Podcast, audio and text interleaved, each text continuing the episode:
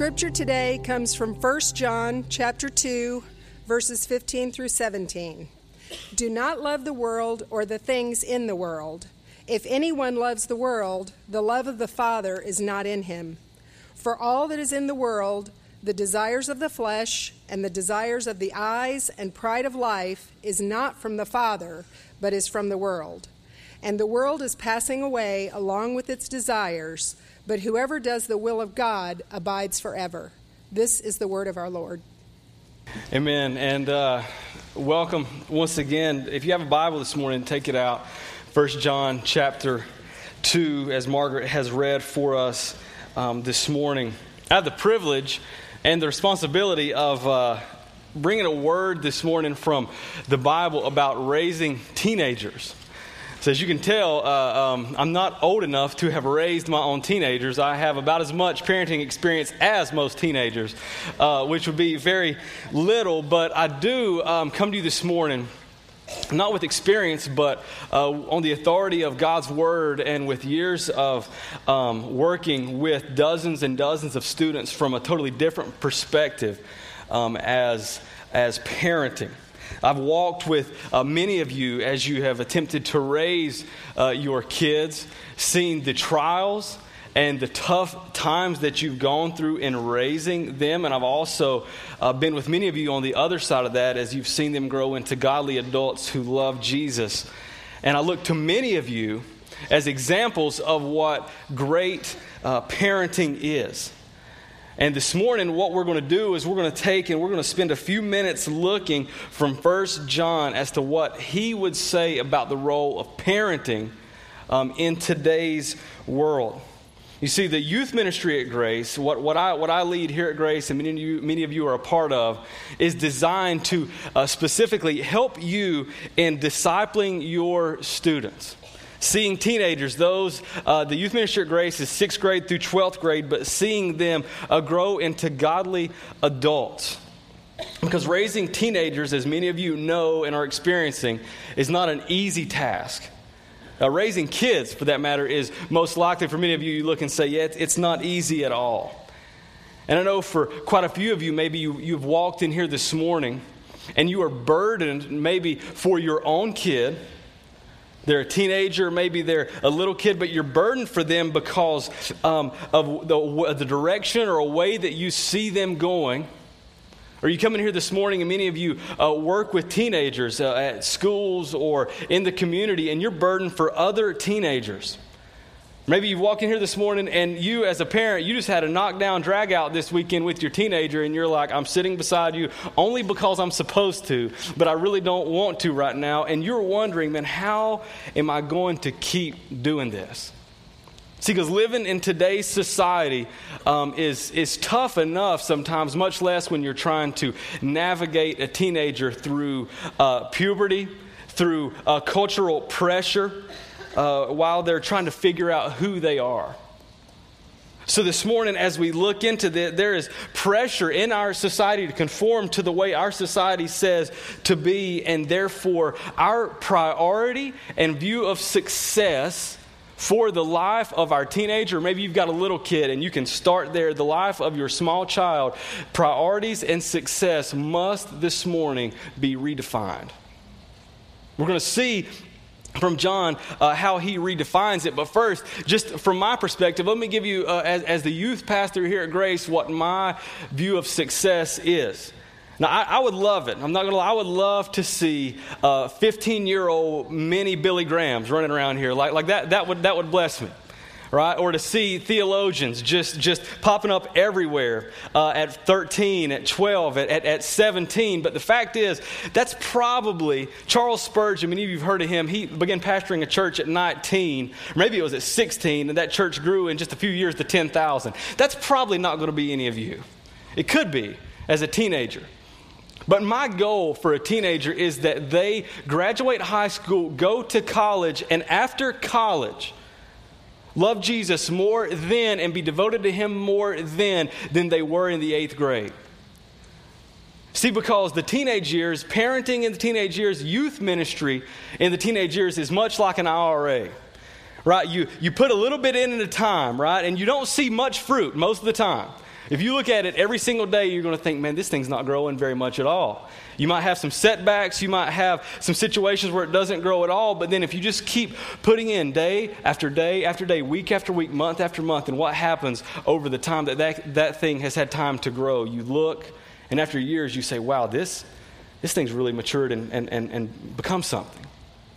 That's very much uh, how I view youth ministry here at Grace. Success must be defined uh, long term, but success must be uh, redefined if you're going to parent a teenager in the 21st century. I'm going to give you some stats this morning. They're not going to be on the screen. I, I forgot to get them up there, but some stats that are, that are pretty staggering.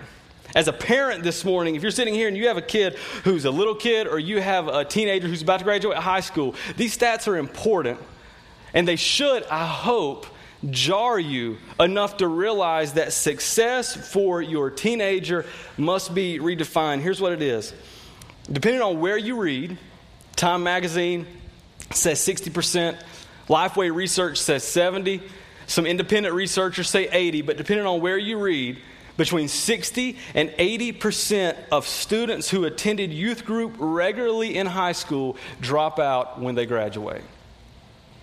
To give you some perspective, three quarters of those who regularly attend a youth group in high school will drop out after high school. Now, some of those drop out for good, some of them drop out only through the college years. And there's two main reasons the researchers have found two main factors as to why they drop out. Here they are. Their parents didn't invest in their spiritual life or see that as the primary objective for their kid. That's number one. The second one is no one, including parents, invested in their life spiritually. So, in other words, they attended a, a youth group, they attended church, but yet parent or leader or anyone else from the church really didn't personally invest in their life, and three quarters of those who regularly attended drop out. According to uh, Lifeway Research, um, they, they did, the, did one of these studies, and they found that two thirds of those who dropped out after high school actually come back. I mean, that's still, I think, too much drop off from my perspective, but two thirds came back. And there were several reasons as to why either they came back or the students who continued uh, involvement in the church and saw Jesus as their primary objective. There are several reasons as to why people either didn't fall off or came back. And here are the reasons. The parents of those students who, who fell off and came back or who didn't leave the church emphasized that students walk with Christ and were engaged in their spiritual development as a teenager. Notice, now that, that, that's a very broad statement, but notice it doesn't say they brought them to church. They were engaged in their spiritual development as a teenager. They saw it as a primary objective. The second reason out of three is they saw the pastor's sermons were relevant to their life. So they came in, they heard a message from God's word that was actually, that meant something to them. And the third one, and I think this is one of the most important, at least one adult outside of their parents made a significant investment in their life spiritually. Significant investment. And that percentage of those who come back to the church or don't fall off raises as it's more than one. So, in other words, if there are two or three or four or five people investing in someone spiritually, the chances of them walking away from the faith or seeing church involvement as something that's not important is uh, low.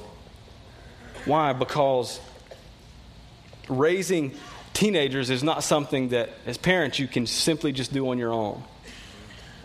It's not something that the church or, or any other organization is supposed to do themselves. It's something that we do together. Let me just say this this is another reason why our student ministry at Grace is centered on the preaching and teaching of God's Word and through opening up God's Word together in life groups because events are fun and we have a really good time at those. But events, uh, uh, cool feelings, and, and fads, they, they don't transform. But God's Word does. And that's why we focus our time there. Reading from the same stats earlier, and I'll be done with the stats because some of you think stats. I think stats, and I'm like, man, this is good. Some think this is boring stuff. but you may come in here this morning, and Jerry said a couple weeks ago, as parents, you're, you're, you are the primary person who is supposed to disciple your kid. Maybe you hear that and you think, why? Like, like what's the purpose in that? The, some of the same stats and my experience here over the years shows that despite what you may think, the number one influencer in the life of a teenager is you. As a parent, it's not coaches, it's not friends, it's not pastors. Instead, it is you. You are the primary influencer in the life of your kid. There's reasons why you run your household. What you say goes. But at the same time, what you do and what you focus on speaks volumes. And if you're the primary influencer, if you're the main influencer in your home, then your primary responsibility is leading your kids toward Christ. Toward what I mean, maybe they're already a Christian, but your primary responsibility is to lead them toward Jesus. So this morning, I want you to be able to leave from here thinking, what do I need to do in order to view success from God's perspective? How do I walk away this morning viewing success for my kids from God's perspective? And if you're in here this morning and you're not raising teenagers, but you have kids, or you're in here and you have grown adult kids, or, or neither, you walk in here and, and you don't have either one of those, this message will apply to your life as you will be able to identify what you value most. Because John shows us in just a moment that what we value most is what we put our time, energy, and significance in. So let's look at it. John 1, excuse me, 1 John 2, as Margaret has read for us, he says, uh, Don't love the world or the things in the world. See, in 1 John, we have a clash of mindsets. One is focused on the things of the world that we'll get into in just a moment, and one is focused on the things of God, the will of God. John is writing to Christians who are facing a world with a radically different mindset. Very similar to today.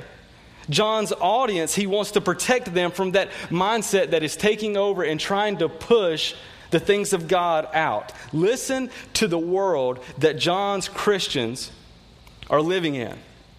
They denied Jesus as the Son of God. They denied that Christ had come in the flesh. This was the mindset of the people in John's day they denied the authority of Jesus' commands. They denied their own sinfulness. They denied salvation through Christ. They denied righteous conduct as, a, as, as something they are supposed to do. They denied the responsibility to live as Jesus lived, and they denied the authority of the writers of Scripture. And you think, Adrian, why, why would you list those things? Because that is awfully a lot like the world we live in today. The world we're living in today is not going to see the things of God and accept them as they are. Instead, many people today deny that they are sinful and in need of a Savior. Many times that is offensive to people because they think, well, why do you need to tell me if I'm bad? Because I, am not. John is, is writing to people who live in a world much like we do. So let's look at what he says. Don't love the world. Now, when I first read that, I thought, John, what do you mean? I thought God so loved the world that he gave his only son. John, what do you mean? Don't love the things in the world. Does this mean I can't like love things that I enjoy? Right? I, I enjoy eating sushi. Does that mean I can't do that? I enjoy watching sports. Does that mean I, I can't do that? That's not what John's talking about. John says, don't love the things in the world. What John is saying is he is warning against a, a, a system that is devoted to things opposed to God. You say, Adrian, what do you mean a system of things that are opposed to God? Our, our world today, right now, is controlled uh, it's, it's essentially controlled by God, but, but God is, has allowed uh, Satan to, to sort of uh, uh, rule our world. The Bible tells us this. Ephesians 2 1 through 3 says, And you were dead in the trespasses and sins in which you once walked, following the course of this world, following the prince of the power of the air, the spirit that is now at work in the sons of disobedience among whom we all once lived in the passions of our flesh, carrying out the desires of the body and mind. We were by nature children of wrath like the rest of mankind. Paul says, in other words, Satan controls the world's mindset and he controls the world's systems and values. He would also say in 2 Corinthians 4, verse 4, in their case, the God of this world has blinded, their mind, blinded the minds of unbelievers to keep them from seeing the light of the gospel of the glory of Christ, who is the image of God. John would say later in, his, in this same book in 1 John 5, we know that we are from God and the whole world lies in the power of the evil one. Listen to me, it doesn't take a rocket scientist to realize that what is accepted and celebrated in our world is diametrically opposed to God and his character. It's very much so opposed. So, what would John say to do? We have, we have one truth in today's sermon. The title of the message, the, the main truth, is Choose the Right Love. Choose the right love. John says if you love the world, it pushes out your love for God. The world that John speaks of is any mindset or behavior that's contrary to God's word. So let's just go ahead and set the foundation. Any mindset or behavior or value system that's contrary to God's word is what John says is the world. You may say, then, Adrian, I'm good because I, I want to do what God's word says. But love for the world means also to love anything else more than you love Christ. See, Jesus had something to say about this in the book of Matthew. Jesus says, You can't serve two masters. Either you will love one and hate the other, or you'll be devoted to one and despise the other. The problem is, we've been created to love God first and foremost, but oftentimes love for something else pushes out or pushes down our love for God. John says, Don't love the world or the things in the world. What are those things? He lists them in three categories desires of the flesh, desires of the eyes, and the pride of life. So let's go over those for a moment. John says, desires of the flesh. This is an outlook oriented only toward yourself. In other words, this is ultimate rebellion. This is you saying, I can do what I want despite what God says or despite what God thinks. I do what I want. Any parents in the room ever had a rebellious kid? Yeah. Yeah, my mom and dad did. My brother was terrible. I was an angel. But, uh, but, but th- this, th- this is the ultimate rebellion, right? You do what you want despite what God says or despite what God does. This means your main focus is yourself. Desire of the eyes, excuse me, desire of the flesh, you focus on you, and that's all that matters. Which means it could also mean an over desire. You want something more than you should desire material gain is not sinful, but to uh, over desire becomes greed. To want and enjoy food is not sinful, but to overeat is. To want uh, something that is not yours, or to want something, excuse me, is not sinful. To want something that's not yours can be covetousness. So let me ask you a question for you to be able to think, and, and not just now, but the rest of the week. Is there a part of your life that is off limits to God? Is there something you say, okay, like I, I, give over this part of my life to God and I'm okay with that, but this part of my life, no, no, no, no, I do what I want. I call the shots. I, I, though I wouldn't tell people this, this, this, is, this is me. I do what I want in this area of my life. Because many times as Christians, we don't look at God and say, I do what I want, but there are parts of our life that are off limits to Him. Is there a part of your life that's off limits to God? Second thing John says is desires of the eyes. This makes up the world. You see something and want it, though you know you shouldn't have it or be a part of it or, or take part in it. So, in other words, John says, What is that thing or those things that captivate your heart? What's that thing that, that controls your mind? Because whatever captivates your heart and controls your mind will drive you to do whatever it takes to get it. John says, What, what is that thing? The desires of the eyes can refer to sexual lust and deviancy. But it's not only referred to that, but that's one thing it can be. This is something that drives you mad until you get it. What is that thing? And the pride of life, the third category, John says, is, is boasting in what you have or what you do.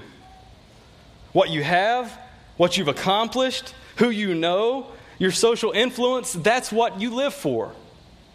The pride of life is reflected in whatever status symbol you have that, that you gain your influence, excuse me, that you gain your identity from. For some of you, it's, it, it's money. You gain your identity, your sense of value, your sense of worth based on how much money you have. For others, it's status. It's, it's for others, it's accomplishments. For some, it's academic achievement. You gain your identity, you gain your value, you gain your significance in this world based on something other than Christ, and you take pride in that thing. You say, Adrian, how can I identify what that thing is? What you spend your time, money, and energy on shows your heart's true desire. What you spend your time, your money, your energy, you look and think, what, what over the last six months, over the last six years, do I spend my time on? Or another way you could ask that is, what do you live for? What is that one thing that you live for, and without it, you feel like life is not worth living? What is that? Because many times things that we should enjoy, it's not that, that they're bad things, they're just good things that we've turned into God things. They're things that, that God has given us to enjoy, but instead we enjoy them more than we enjoy Him.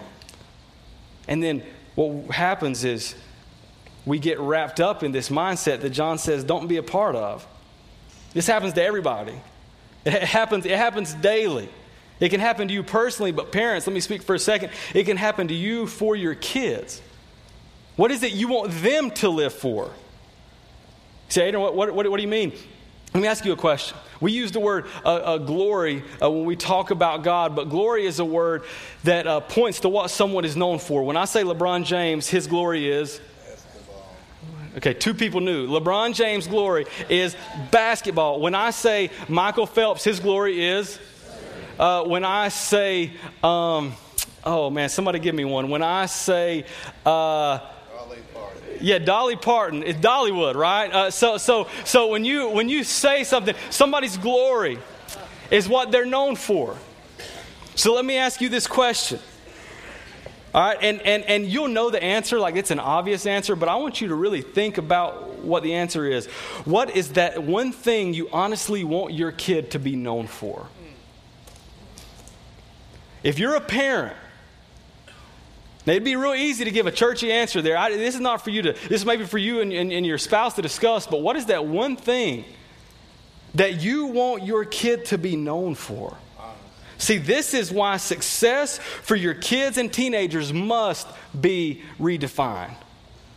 Here's what I mean if success is only college and a good job, though those things are very important, but if that is only success, you are shorting your kid and who God has created them to be. You are, without realizing it, tell, telling them what matters most is if they go to college and they get a good career. If that is only your goal. Now, I'm going to speak to something for just a moment, and it's not intended for guilt, but rather just for per- personal evaluation. Many of you spend exorbitant amounts of time in sports, uh, um, uh, for, for sports equipment, spending entire uh, uh weekends, multiple weekends out of the year. Nothing wrong with doing that. Many of you spend loads of time on your kids' extracurricular activities. You go and you go and you go, and life is often stressful because you realize you've got to go again. And a walk with Christ, though it can happen, seems oftentimes like an afterthought because everything else seems to take precedence over your relationship with Jesus. And many of you are not doing that intentionally. You're not saying, yeah, yeah, I don't want you to walk with Christ. It's not that, but just where you spend your time and your energy shows where your heart is, and it shows your kids where your heart for them is. So, uh, what happens? You say, Adrian, can, can, it all happen? Like, can't they be involved in sports and clubs, etc., and still walk with Christ? Absolutely. Like, we want that. Because it's in those areas that you can influence people for Christ, but parents, it starts with you. If you seem to place all your time, value, and importance on other things, how will your child ever know that walking with Christ is your primary objective for them? So, what do we do? We redefine success.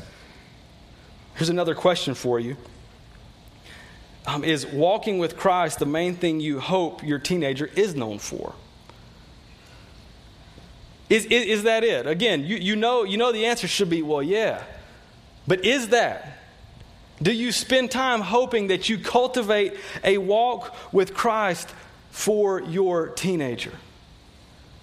Maybe you can ask this question and, and, and reflect on it. If everything else in your teenager's life came up short, grades, sports, whatever, but they were walking with God, could you be satisfied? And that's not an out for teenagers to say, I'm not doing homework because I'm walking with God. No, no, no. Because here's the thing I don't think as Christians we should come up short. I believe Christians should pursue excellence in everything we do.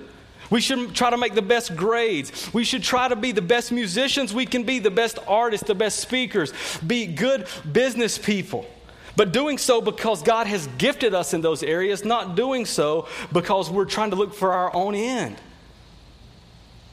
So, if everything in your teenager's life came up short, but they were walking with God, came up short of maybe your expectation, would you be okay with that? Because God has gifted us in certain areas and He expects us to use those areas for His glory. But we're just not to live for those things alone. You don't live for your job, you don't live for your kids. You don't live for the amounts of money you make. You have been given those opportunities to advance God's kingdom. And when we understand that our identity first is not in what we can gain or what we accomplish, but our identity first is that we are a child of God, you can live with hope. You can live with assurance and you can strive to make the best grades with freedom, knowing those grades don't define you. You can strive uh, to, to make uh, money and make profit knowing that that profit does not define you. You can, uh, teenagers, be good on your sports team, but you just know that that sport does not make you who you are. See, God doesn't want us to not pursue our goals. He's given us those goals, He's given us those desires, but we just have to realize that those are secondary, and walking with Him is primary. And parents, for your kids, their walk with Christ is primary over any other thing. See, because when you find your identity as a child of God, then you don't have to worry about finding your identity, living for anything else. But it starts with you. And here's the thing I've talked with loads of students. I mean, I mean, many who, who, who live and honestly, like they want to live for Christ. I'm going to give teenagers the benefit of the doubt, but because that, that's what I do. I think many want to live for Jesus, but they've shared with me that it's not a particular sin that kind of that kind of keeps them down. The hardest thing for them that they've shared with me is just living in a world that is so opposed to Jesus. That's one of the hardest things. I've talked with countless teenagers uh, who say just the onslaught of pressure Cultural pressure to conform is the most difficult thing that they face because we have two competing mindsets. John says one's of the world, one is of God. And parents, this is where your influence matters most. For a teenager to walk with God, they must first know that their identity is not found in anything else, it's only found in Jesus. And they then must know that Christ is their number one objective from you. They must know that. So, yeah, say, Adrian, what, what can I do as a parent? First is this Emulate. Emulate the life you want for your kids. What kind of kid, what kind of life do you want your kid to live? Then live that. Because on more than one occasion, we, we turn into who our parents are. The way our the, the life our parents live is the life we end up living. So emulate the life you want for your kids. Oftentimes, when you do that and you live a, a grace based, Christ centered life, it's going to end up looking more attractive than anything the world's going to show. Because when you live a life in grace, when, when, when, when you have a household based on grace and a household centered on God's word, and they know that they don't have to achieve for you to love them, but rather you love them based on who they are, and your goal for them is for them to walk with Christ, that's going to be more attractive than going into a world and feeling like you have to add up to everything. So emulate the life you want for your kids. The second thing is this make church or youth group involvement a non negotiable. Do that. Why? I've talked with, with several parents in the past who say, you know what, like, it's like I want my kid to be in church, and sometimes they do, but I, like I'm afraid I'm going to push them away if I force them to go to church. If I make them go, I'm afraid I'm going to push them away, and essentially you're worried. And I understand that you're worried that you're going to push them away from the Lord because you don't want to make them feel like they have to come to church like they're going to the school disciplinarian or anything like that. You don't want that. But think about this if, if you give your teenager the choice and they choose not to be involved and you allow them because you don't force it, you are displaying an apathetic attitude saying church involvement for you doesn't matter, so it's definitely not going to matter to them. Make that a non negotiable. Think of it. You, you, if you give your teenagers the choice to go to school, they're probably not going to go. Some will, the, the nerds, they'll, they'll go. Some won't. If, if you give them the choice to come to practice or to go to practice, of course they want to play in the game, but, but they don't want to go to practice. No, nobody typically does. Then church, youth group, involvement shouldn't all of a sudden be the option that they have to opt out of. The reason church involvement uh, matters is because your kids need more than just you to raise them. I mentioned that earlier. Your kids need more than you to raise them in, in all aspects of life.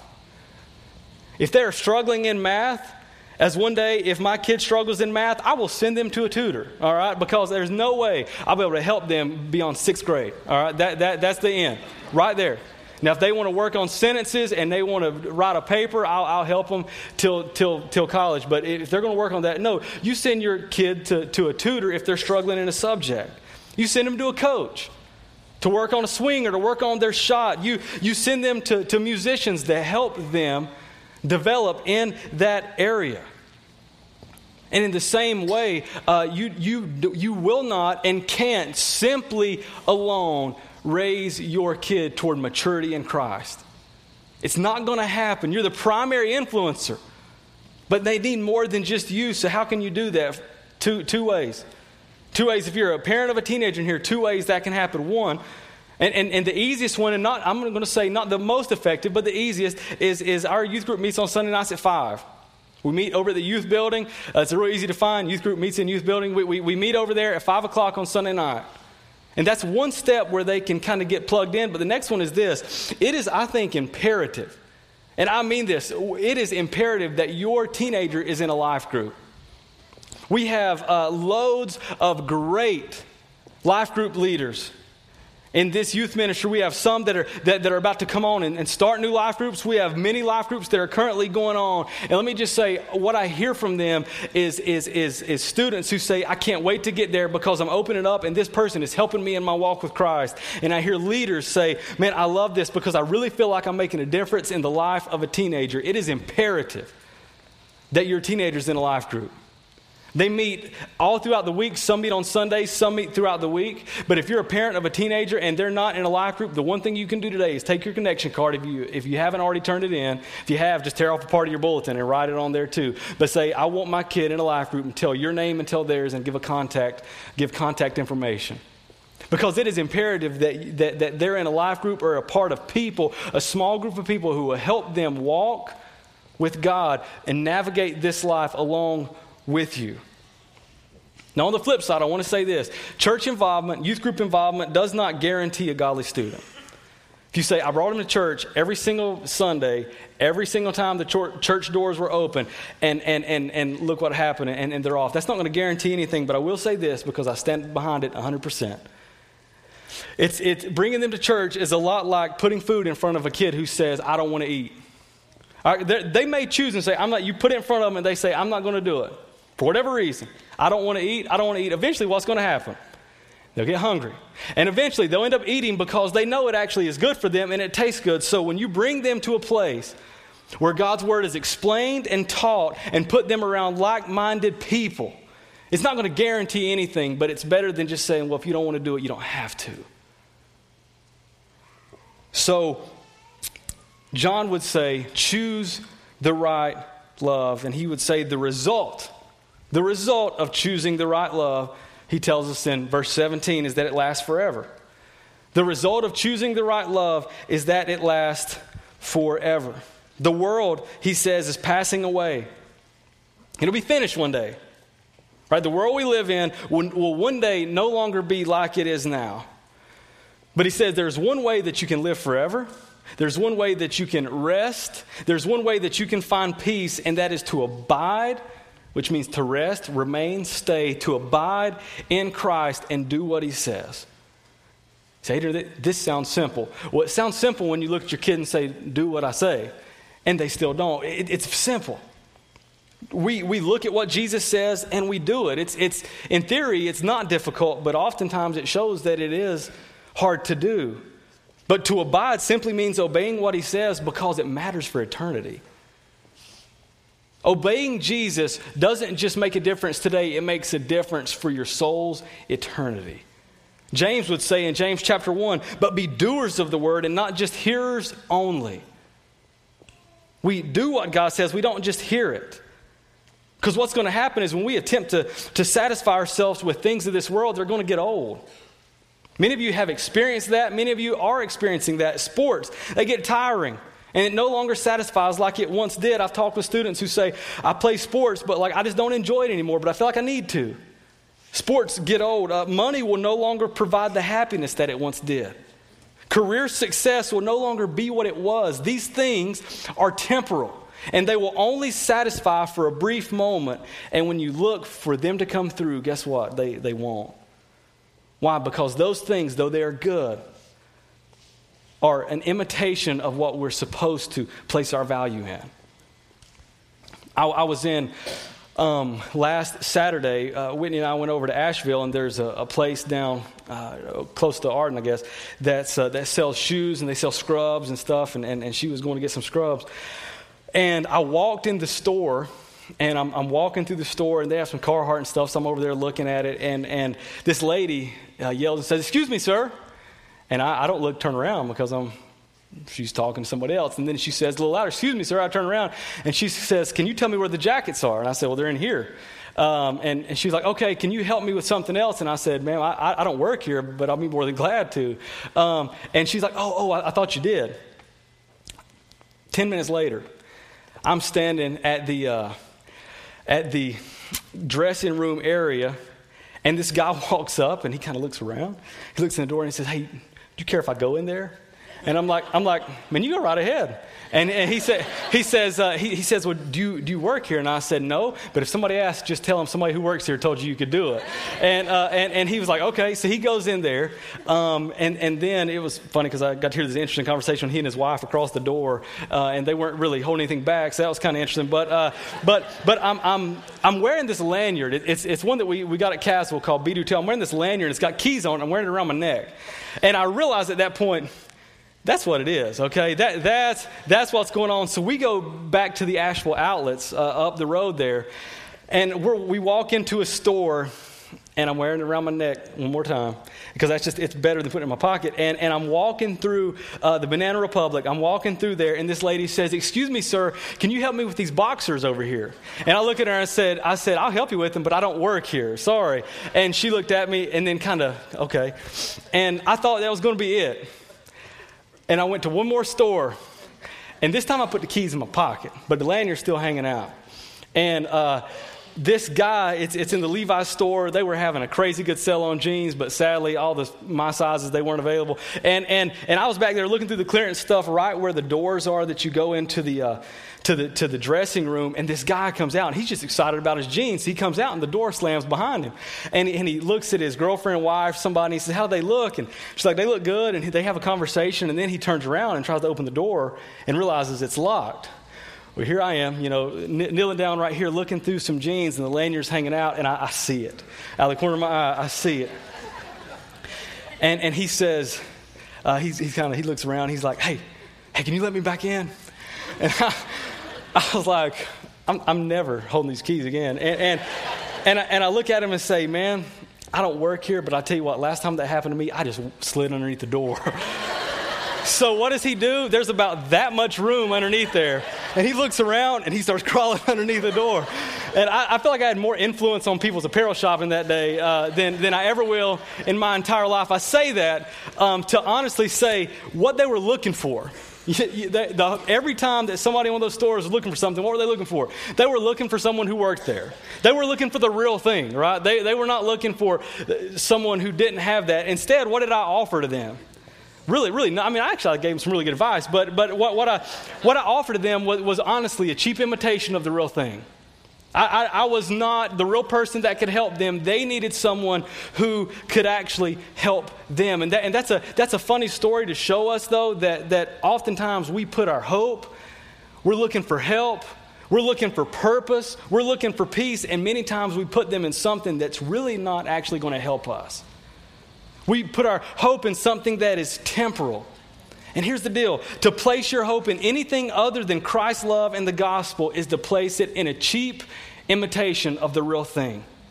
Other things promise what they cannot give.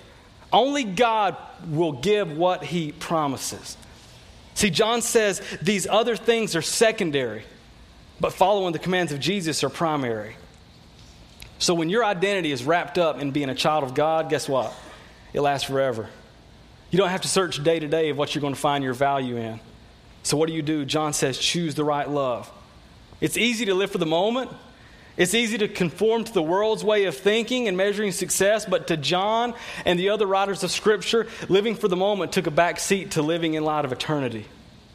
See, because everything else gives you hope within this world, but listen, only Jesus can give you hope beyond it. Jesus is the only one who overcame death, defeated the power of hell, not for you to live for a cheap imitation, but for you to, in gratitude, live to praise Him. The world can't give you what you need or what it promises or what will last. Only Jesus can do that. Many of you live and you're searching for purpose. Only Jesus can give you the ultimate purpose for your life. Many of you live looking for peace. You're missing something. Only Jesus can give you the peace that you seek. You look for security. Only He can give you the security of what you desire most. You live for acceptance and you look for it. Only Jesus can give you the unconditional acceptance that you wish you had. And many of you, when battling through situations, you look for, for what's going to get you through that. Only Jesus can give you the joy in the midst of pain and suffering. Why? Because in John 16 33, he himself said this I've said these things to you that you may uh, have peace. In the world you will have tribulation, but take heart. I have overcome what? The world. Not your job, not your career, not your kids' sports, not their grades. Jesus is the only one who overcomes this world. Grace, this is, this is what gives us hope. Parents, this is how you fight strong to raise godly teenagers. Because you're battling and you're struggling and you don't know what to do. You don't need to only rely on principles, though they're good. You need to rely on a person, and his name is Jesus. You need to remember that if, that if Jesus has saved your kid's soul, he who started a good work in them will what? Bring it to completion. You need to rely not on your own ability to raise your kids, but on the hope that only Jesus gives and those around you. So, how do you practically invest? And then I'm done in your teenager spiritually. First thing is pray. Sounds simple. It sounds like that's what you're supposed to say, but, but it's one of the greatest things you can do. My, my mom, every day she, she took me to school from middle school through, through high school until I could drive, and she prayed every single day. She's not a theologian, uh, she, she, she's not a, a Bible teacher, but every day she prayed and she proved to me what having a real, consistent prayer life looked like and that it was possible. She would ask me what she could pray for, and she would tell me later that day, Adrian, I, I, I prayed for that today. Your kids knowing that you're praying for them is one of the most powerful things you can do for them. Second is this I mentioned earlier model what you want from them. Model it. What life do you want for them? Model that life. Teach your kids the Bible. And sometimes that, that, if you have the gift of really opening God's Word up and teaching it, do that. If you don't, read Scripture with them. I have a little scripture book that, that we used when I was a little kid, and I can still remember. I won't try to quote it in front of everybody, but I can still remember three verses from that that really made an impact on my life. And it was just this little colorful scripture book. Read the Bible to them, pour that into them. And the last thing is this don't give up. Even when you want to, even when it feels like there's nothing else you could do, don't give up. And if you need help, as Jerry said earlier, you're like, look, I don't know really where to turn, then call us. That, that's, that's one of the primary reasons we're here. Because you, you can't raise your kid on your own, but we want to help you do that because we want them to grow to be godly people. Don't give up. Let's pray together.